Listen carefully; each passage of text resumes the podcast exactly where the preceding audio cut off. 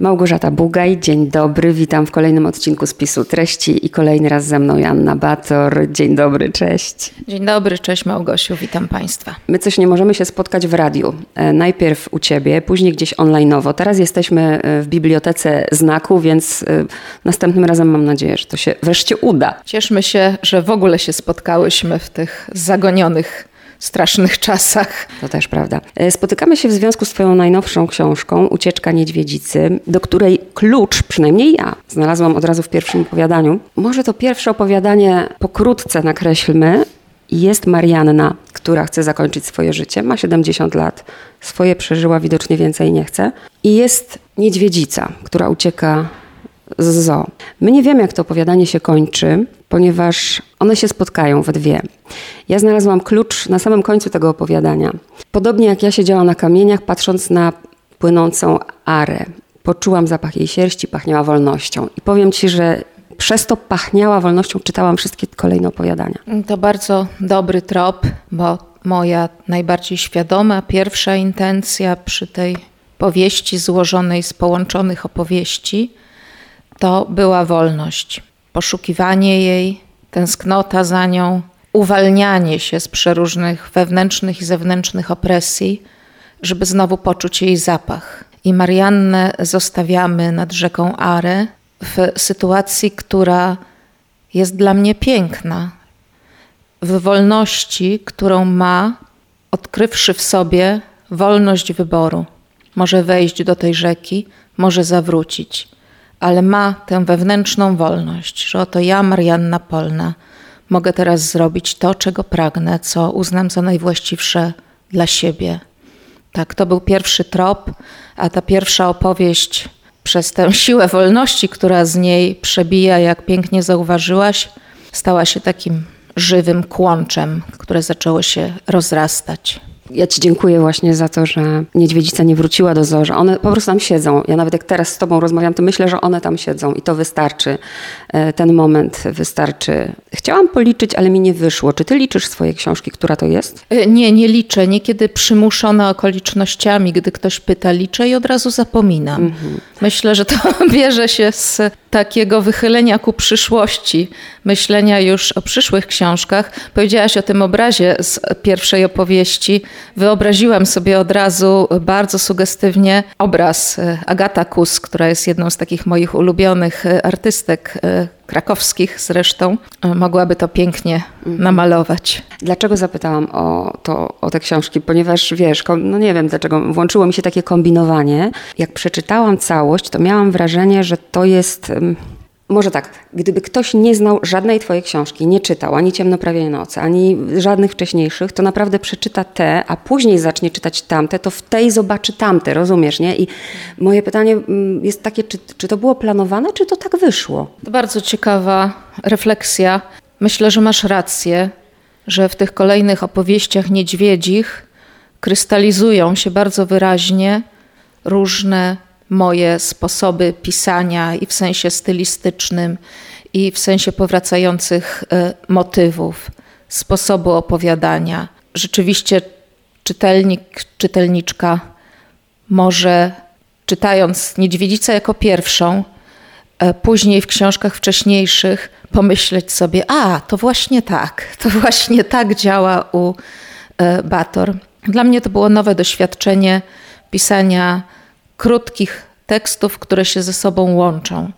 Miałam jednocześnie i takie poczucie pewnego zamykania, ale nie do końca, bo zostawała ta furtka, przez którą bohaterowie, miejsca, motywy przechodziły to się przenika. Tu muszę dopytać, bo też dopowiedzmy tym, którzy w ogóle nie czytali i dopiero przeczytają, pojawiają się bohaterki e, z poprzednich książek właśnie, ale na skrzydełku mamy fragment powieści. On się znajduje też w jednym właśnie z opowiadań, ale tu wyraźnie mam fragment powieści. To jest fragment z Niedźwiedzicy oczywiście. Tak, ale tak? To, to jest element opowiadania. A tu mam napisany fragment powieści, więc to był dla mnie taki klucz. Aha, mhm. to w końcu ja chcę wiedzieć, czy wszyscy nazywają to opowiadaniami, a Joanna Bator myślała o tym jak opowieści. To mhm. sugeruje mi wyraźnie, że to jest mhm. powieść, prawda? Raczej coraz mniej osób nazywa to opowiadaniami. E, jest to powieść złożona z 16 łączących się jak taka gęsta sieć opowieści. Myślę, że każde z tych, każda z tych historii może być dla czytelników pewną całością, przy której można się na chwilę zatrzymać, ale mam nadzieję też, że każda z tych opowieści budzi ciekawość, co tam będzie dalej. Nie ma nazwy jednej na taką formę książki. Mhm. Bardziej powieść niż zbiór opowiadań na pewno. Powieść w opowieściach. Albo klucz, właśnie fragment opowieści na takiej zasadzie. Ale to mnie przykuło, nie? Bo mówię, to, to znaczy, że ktoś mi coś daje do zrozumienia, a wszyscy mówią 16 opowiadań Anny Bator. Jak się je przeczyta, to rzeczywiście spokojnie mogę powiedzieć, że jest to powieść, której do tej pory nie spotkałam, bo łączy. Pytanie, które ja uwielbiam, nawet nie pamiętam, czy ci je wtedy zadałam u ciebie w domu, ja po prostu notorycznie je zadaję, jestem w tym nudna, ponieważ to mnie interesuje i ja nie wierzę w przypadki, wierzę w przeznaczenie. I z Eweliną chciałam podyskutować, przez ciebie oczywiście, bo Ewelina twierdzi, że, że nie wpadamy na siebie, ani w ogóle na nic przypadkowo. Tylko uparcie podążamy pajęczyną ścieżek, która nas do siebie przyciąga i łączy. Nie ma przyczyn i skutków, jest tylko sieć. Ale Ewelina też nie, nie mówi, że wierzy w przeznaczenie. Ja wierzę w przeznaczenie. Wyjaśnij mi, na czym polega różnica, że nie, nie ma przeznaczenia i nie ma też przypadku, jest tylko sieć. Bo wybory, których dokonujemy, ścieżki, w które skręcamy, nie są dla mnie ani i dla Eweliny, e, w której usta włożyłam te słowa, dziełem czystego przypadku, ani nie jesteśmy kierowani jakąś zewnętrzną siłą, która mówi idź teraz w prawo i tam spotkasz księcia na białym koniu, albo wspaniałą pracę, albo cokolwiek innego. Tylko każdy wybór jest wynikiem tak głębokich, przed nami samymi zakrytych chęci, niechęci, wstrętów i zachwytów, idiosynkrazji, które są w naszej głowie na poziomie świadomym i zwłaszcza nieświadomym że zawsze skręcamy w lewo albo w prawo, wybieramy jakąś ścieżkę i człowieka jako wynik tego wszystkiego, co jest w nas. Czyli jednocześnie wybieramy sami i w sposób, który nigdy przed nami nie będzie do końca odkryty. I nagle orientujemy się w wieku 50 lat, że w naszej przeszłości jest kilka tak bardzo do siebie podobnych osób, na które wpadaliśmy nieprzypadkowo w naszym życiu, wybierając je Najpierw była Magda, teraz jest Kasia jako jedna z bliskich przyjaciółek. E, najpierw był Marcin, potem jest Krzysztof, którzy są tak do siebie podobni, choć wydawało się, że wybieramy kogoś zupełnie e, innego, czy taką mieliśmy intencję. I każdy nasz wybór powoduje takie drganie w tej sieci, które dotyczy wszystkich osób, z którymi jesteśmy połączeni. To miałam na myśli, taką mam. Tak jakby czuję też swoje życie jako wybory, które są podyktowane tym wszystkim, czego doświadczył, co przeżył mój umysł, co wyparł, o czym starał się zapomnieć. Może to też wynika, tak jak mówię, z doświadczenia od pewnego momentu, bo przecież nie zawsze tak było, ale od pewnego momentu wierzę i tak może, tak mi jest łatwiej. Wierzę w to, że ja mam e, spotkać tych ludzi, których spotykam i mam usłyszeć to, co słyszę. Cieszę się, że na przykład na tej mojej drodze Ciebie spotkałam już któryś raz, prawda? I też nie, nie wierzę w to, że to jest przypadkowe. W sensie przypadku zupełnie takiego, wiesz, jak w potocznym języku. Nie. Masz też takie uczucie, że kogoś poznajesz i po kilku zdaniach czujesz więź i nie potrafisz jej do końca wyjaśnić, bo to poczucie jest też podyktowane tym wszystkim, co powstało w Twojej głowie jako wynik doświadczenia snów, wiesz, przeżyć. Do końca, do samej tej głębi, do wszystkiego nigdy nie dotrzesz. Taki nieprzypadkowy przypadek. To drugie słowo poza wolnością, to drugie słowo chyba, które najbardziej mi pasuje do tych opowiadań, to jest właśnie to połączenie. I ono jest tutaj na wielu, wielu, wielu poziomach. Od tytułowej niedźwiedzicy, która jest tam Tedim w środku, przez y, bohaterów, y, przez nawet tematy, które w tych opowiadaniach y, widać to, co jest ci bliskie, ale też mam wrażenie, że od gorzko gorzko jesteś jakby zaangażowana w to, co się dzieje, a dzieje się źle. Chociażby w pierwszym opowiadaniu. Starość. Pytanie z grubej rury. Boisz się starości? Na pewno tak. Y, nie samego przemijania, ale sytuacji, w której nie miałabym wpływu na swój los. Obie wersje są straszne i rozpad ciała z trzeźwym umysłem Być może właśnie jedzie jakaś karetka do staruszka, którą tu słyszymy. Wiesz, rozpad umysłu. Obserwowałam jakiś czas temu odchodzenie matki przyjaciółki na Alzheimera. To jest coś, czego nigdy bym nie chciała. Chciałabym do końca. Umiem się cieszyć życiem i chciałabym z niego wyjść na własnych prawach, nie w pampersach, z zachowanym już tylko, wiesz, gadzim umysłem, e, który polega na jedzeniu, wydalaniu. Nigdy. I właśnie wracając teraz do tego, co powiedziałam, że jesteś zaangażowana, czy to jest, bo może nie jest, ale na ile świadomie tworząc to opowiadanie, miał to być właśnie głos w tej sprawie? Takiego postulatu nie ma na początku, że chce się zabrać głos w jakiejś sprawie. Widzi się raczej rzekę Arę i, i swoją postać i podąża się za nią. Ale na pewno wszystkie te opowieści niedźwiedzie e, wyrastają z mojego tu i teraz przy pisaniu tej książki w większym stopniu niż przy poprzednich, świat zewnętrzny miał na mnie wpływ. To, co się dzieje za murem mojego domu, za moim ogrodem, e, odczuwałam wyraźniej. Wyraźniej niż na przykład pisząc Ciemno prawie noc, bardzo polską książkę w Tokio. I e, oprócz takich ćwiczeń z wolności, jaką jest ucieczka niedźwiedzicy, to są też ćwiczenia z empatii Wiesz, poczynając od takiego no, doświadczonego przez ciało, bo mogę sobie to już wyobrazić. Współodczuwania z Marianną Polną przez kolejnych y, bohaterów. Uchwycę się teraz opowiadania drugiego, które chyba tak, ono mną chyba wstrząsnęło najbardziej. Trzy i pół godziny. I uczucia, które się pojawiają, dopóki nie wiesz dlaczego, są bardzo y, skrajne.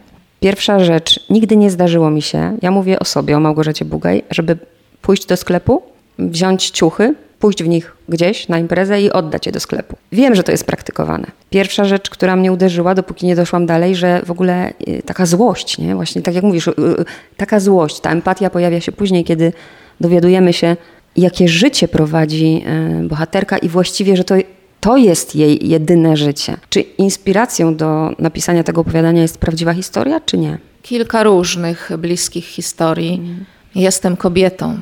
Myślę, że potrafię empatycznie zrozumieć taki los. Tyle mogę powiedzieć na ten temat. I wiesz, to uczucie jej symbolicznej bezdomności i takie dramatyczne próby życia według tego, co świat nam podpowiada, że nas uszczęśliwi, że będziemy szczęśliwsze e, w nowym kostiumie, w nowych rzeczach. A jeszcze szczęśliwsze, kiedy kupimy sobie dom w prestiżowej podwarszawskiej miejscowości. A może jednak na osiadlu Sakura, gdzie czas będzie przemijał jak opadające płatki wiśni, pięknie i estetycznie. Ja bardzo wyraźnie widziałam tą bohaterkę. To jest jedna z tych, których twarz widzę, kiedy zamknę oczy. Chociaż tak jak ci mówię, wzorem nie była jakaś jedna osoba, tylko raczej kilka osób, kilka opowieści. I ta opowieść e, budzi emocje, które dla mnie samej są no, wstrząsające w rodzaju wiadomości od kobiet, które ten los mają. I każda z tych trzech, które do tej pory się do mnie odezwały, inne aspekty podkreślała. Na przykład jednej mąż nie zostawił, ma jeszcze jedno dziecko, rozwija się, ale to macierzyństwo, które trzeba było pożegnać, tę wizję macierzyństwa, którą trzeba było pożegnać, czyli to, że Karolek będzie pędził na rowerze z Wilanowa do Powsina, że będzie jadł frytki potajemnie z kolegami, z tym się trzeba było pożegnać w pewnym momencie, że to macierzyństwo nigdy nie będzie właśnie takie, jak się myślało, że będzie. Zalążek tej opowieści począł się bardzo dawno, ale się jakoś tego bałam. Pamiętam, że w, w Grecji, oczywiście na Karpatos, nagle pojawiła się w mojej głowie, wiesz, w takiej chwili zawieszenia, piękna przyrody i takie uczucie dreszczu, że przecież to mógł być mój los. Wystarczyło dokonać kilku innych wyborów i to mógł być mój los. Tak, i kiedy czytałam to opowiadanie, o tym myślałam i cały czas to zdanie gdzieś w głowie miałam. Perspektywa, perspektywa. Jak wiele na przykład mam nadzieję, że nie na chwilę może zmienić takie opowiadanie, kiedy ktoś e, mając nie tylko 3,5 godziny, mówię to teraz metaforycznie, życia, nawet ich nie widzi. Sadness is a blessing. Ja nie chcę powiedzieć, że te wszystkie opowiadania są smutne. One są smutne, one są mroczne, ale takie jest życie.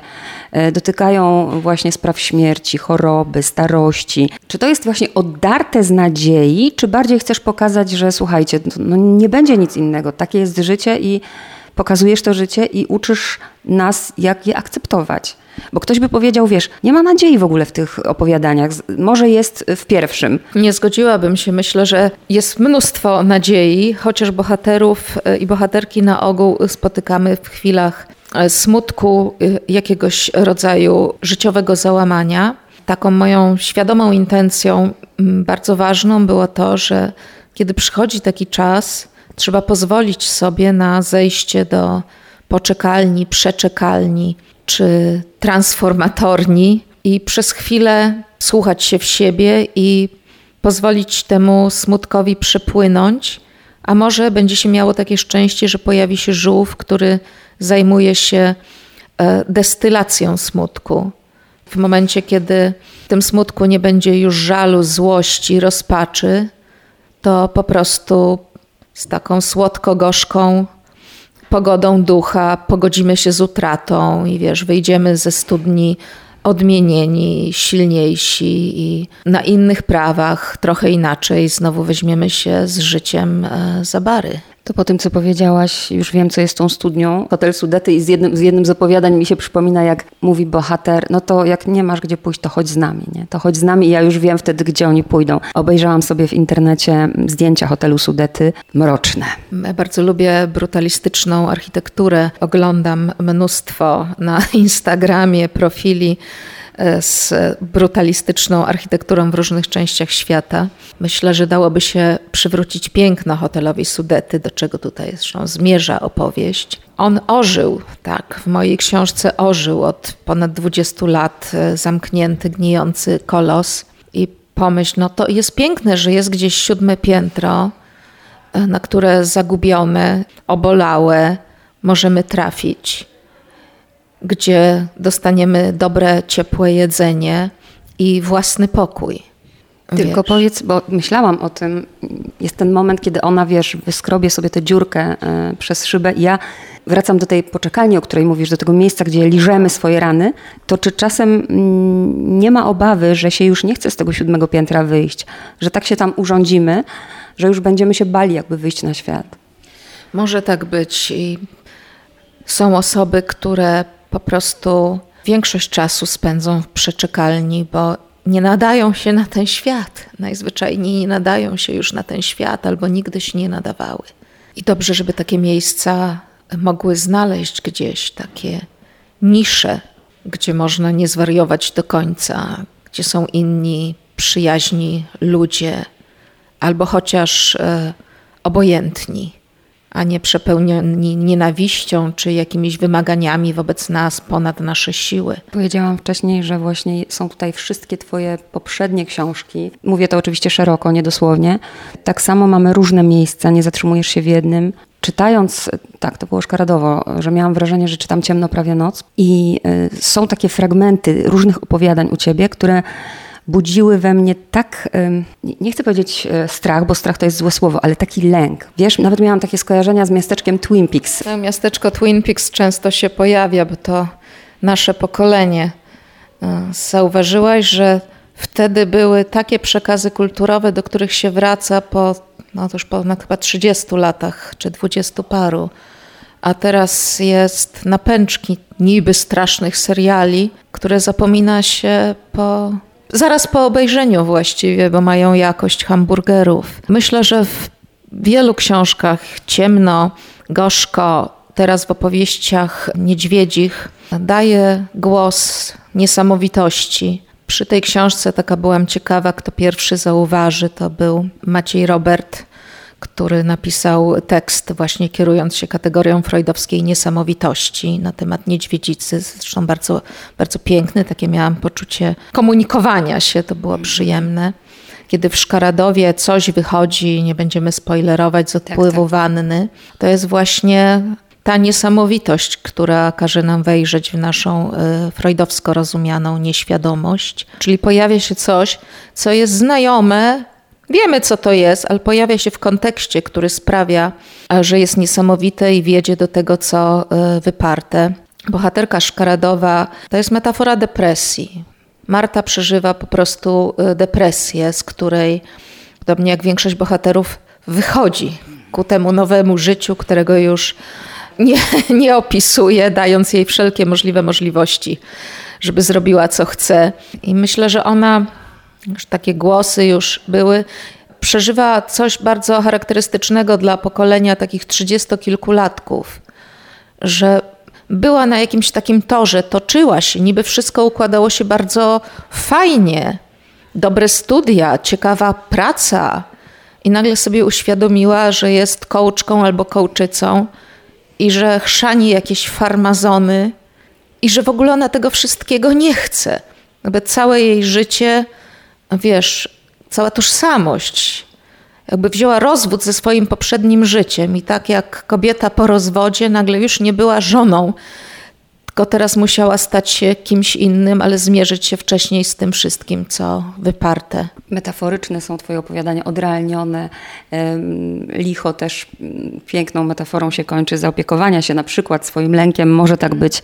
A zaciekawiło mnie też, jak Ty piszesz opowiadanie, bo zwracam uwagę na przykład na słowa, których używasz e, i to nie są powszechnie używane słowa. Kiedy mówisz na przykład właśnie o związku, e, mówisz, e, piszesz diada, prawda? Kiedy mówisz o chłopcu, który, Acze bodajże, który żyje w, w celibacie, używasz słowa, którego też powszechnie się nie używa. I jestem ciekawa, czy ty wtedy tworząc, wiesz, na poziomie bawienia się słowami, ty szukasz, ty dobierasz, czy to jest jakby twoje słownictwo już, którym ty się posługujesz i ono ma odzwierciedlenie w książkach? W przypadku Acze widzisz, bo język Acze to nie jest nasz język, ani mój, mhm. ani twój, natomiast w języku świata Acze, czyli takich chłopaków, incel jest powszechnie używanym słowem, wszechobecnym w memach. Mhm. Więc tu jakby moja postać przemawia językiem, który nie jest moją codziennością i to było bardzo fajne, stworzyć postać, do tego jeszcze męską, która jest odległa środowiskowo, wiekowo i pod każdym innym względem. Tworząc bohatera, tworzysz też jego język. E, tak, ale tworząc go, ja ten język zalążki, przynajmniej jego już mam. To nie mhm. jest takie, na przykład, e, gdybym miała napisać postać, e, która jest myśliwym, tu musiałabym wszystko zrobić od początku, mhm. bo nie znam myśliwych, brzydzę się nimi głęboko i nie dotykam. Mhm. A jako codzienna obserwatorka, chyba raczej niż czytelniczka memów, mam e, codzienny kontakt z językiem tego mm -hmm. młodszego pokolenia, zwłaszcza reprezentowanego przez e, męski gender. I to mi pomogło, wiesz, e, wyobrazić sobie Acze. Wracając właśnie do tego świata memów, w którym nie uczestniczę, więc byłam do tyłu. Jeszcze chcę wrócić do tego opowiadania, bo właściwie o każdym mogłybyśmy długo rozmawiać, ale te stare buty, ja myślę, że wielu się odnajdzie. I wcale nie chodzi tu o pary małżeńskie. Chodzi o to, że nie doceniamy starych butów, prawda? Tak, w takim najprostszym ujęciu to opowiadanie jest metaforą związku z długim stażem. I to, to nie jest po prostu opowieść o facecie, który znika na greckiej wyspie na Krecie, tylko metafora związku z długim stażem ktoś tam znika. Znika ten chłopak, którego ona pokochała na studiach na Politechnice, z którym oglądała piknik pod wiszącą skałą i którego kochała, z którym pewnie miała wspaniały seks. I na jego miejsce pojawił się pan po czterdziestce. Pytanie, e, czy w tych nowych wersjach oni ciągle siebie lubią. Każdy sobie tutaj e, sam odpowie, bo oczywiście końcówka jest e, bardzo wieloznaczna ale w mojej osobistej intencji taka, że e, stare buty mają szansę stać się nowymi butami. po prostu, tak. Dużo jest takich rzeczy, że w jednym opowiadaniu naprawdę możemy dotykać tylu spraw, bo mnie też ciekawi ten człowiek i jego to, co on miał w głowie, prawda, i jego odwaga, e, bo to też trzeba mieć odwagę, żeby coś takiego zrobić. W ogóle jest tutaj dużo znikania. Tatuś na przykład. E, tak sobie próbuję przypomnieć, nastrój, jak kończyłam je czytać, tak, to był taki nastrój z, takiego zapadania się, nie? takiego, mm, nie chcę, żebyś to odebrała jako, wiesz, że to jest coś niemiłego, co, co mówię, e, ale kończy się te opowiadania z, z taką głęboką refleksją. E, nawet z takim pytaniem, co dalej, e, to jak mam teraz żyć? Myślę, że to dobrze, że znajdujesz taką chwilę po książce, tak? Żeby w ogóle sobie takie pytania zadać w tym pędzie, tak? który ja odczuwam w ostatnich latach bardzo, bardzo dotkliwie, że wszystko tak zwariowało i że trzeba usiąść i e, może nawet zejść do studni, przeczekać Schować się do hotelu, transformatorni, tak. a może nawet zniknąć w starych butach na chwilę, żeby jakoś się odrodzić też po tych wszystkich doświadczeniach, których jesteśmy uczestniczkami w ostatnich latach, które zostawiają, wiesz, ślad, no holistyczny ślad w ciele, w umyśle. Wiesz, jakie zadam Ci ostatnie pytanie? To, które pada tutaj w, w tej książce. Ciekawa jestem Twojej reakcji. Czy, czy w ogóle mi na nie odpowiesz? Opowiedz mi, co przydarzyło Ci się w życiu najbardziej popieprzonego? Rok królika. No a jeszcze tak już y, też wprost, bo jak to działa? Takie mechanizmy po prostu typowo wydawnicze, bo jest gorzko-gorzko, miałaś bardzo dużo pracy, miałaś bardzo dużo spotkań. Nawet nie wiem, czy zdążyłaś odpocząć. Teraz już jeździsz w trasę i spotkania z ucieczką niedźwiedzicy. Chcę wiedzieć, czy na przykład taka, takie, takie formy krótkie są dla ciebie, jako dla pisarki, formą właśnie oddechu, odpoczynku przed czymś większym, czy takiego, wprost powiem, musu wydawniczego, no bo trzeba coś wydać. To miało być e, prostsze miało być coś zupełnie innego. To miał być zwykły zbiór opowiadań złożony z tekstów, tych, które kiedyś napisałam i ewentualnie jakichś nowych. Ale od razu na początku porzuciłam ten pomysł, bo stare teksty już mi się nie podobały. I powstało coś, praca nad czym, nad ucieczką niedźwiedzicy, nie była lżejsza e, niż nad e, gorzko-gorzko. Natomiast ja daję sobie taki luksus, który jest dla mnie podstawowy i nigdy już nie zrobię inaczej, e, że najpierw piszę książkę i kiedy ona jest prawie gotowa, dopiero wtedy proponuję ją wydawcy. Ja nie piszę z podpisaną umową, e, nie mam deadline'u. Oczywiście mam prośbę o to, żeby może jednak podpisać umowę, ale tego nie zrobię również tym razem. Więc kiedy skończy się takie intensywne jeżdżenie i wprowadzanie niedźwiedzicy w świat, to na spokojnie zastanowię się, czy już pora do czegoś siadać, czy jeszcze nie. A to cudowne, bo ja coraz częściej widzę na Facebooku hura, podpisałam umowę na swoją pierwszą książkę. Zupełnie inny wtedy, inna znowu perspektywa. Co masz z niedźwiedzicy? Ogromną satysfakcję, że w tym zawodzie, który uprawiam od 13 lat, jednak mogą być przygody, że to nie będzie zawsze to samo, że mogę samą siebie zaskoczyć, że oto siadam, żeby zrobić zbiór opowiadań między powieściami i nagle tworzę taką formę hybrydyczną, powieść w 16 opowieściach.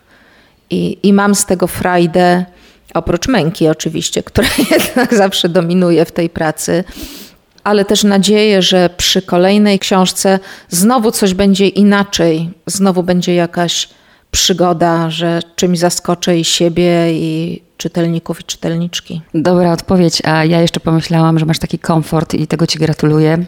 Nazywasz się Anna Bator, wszyscy wiedzą, kim jest Anna Bator, że jesteś niedźwiedzicą, nie niedźwiadkiem, niedźwiedzicą jesteś, czyli taką właśnie, która ma wolność, ale też nie da sobie już nic zrobić. Jak walnie łapą, to padną wszyscy.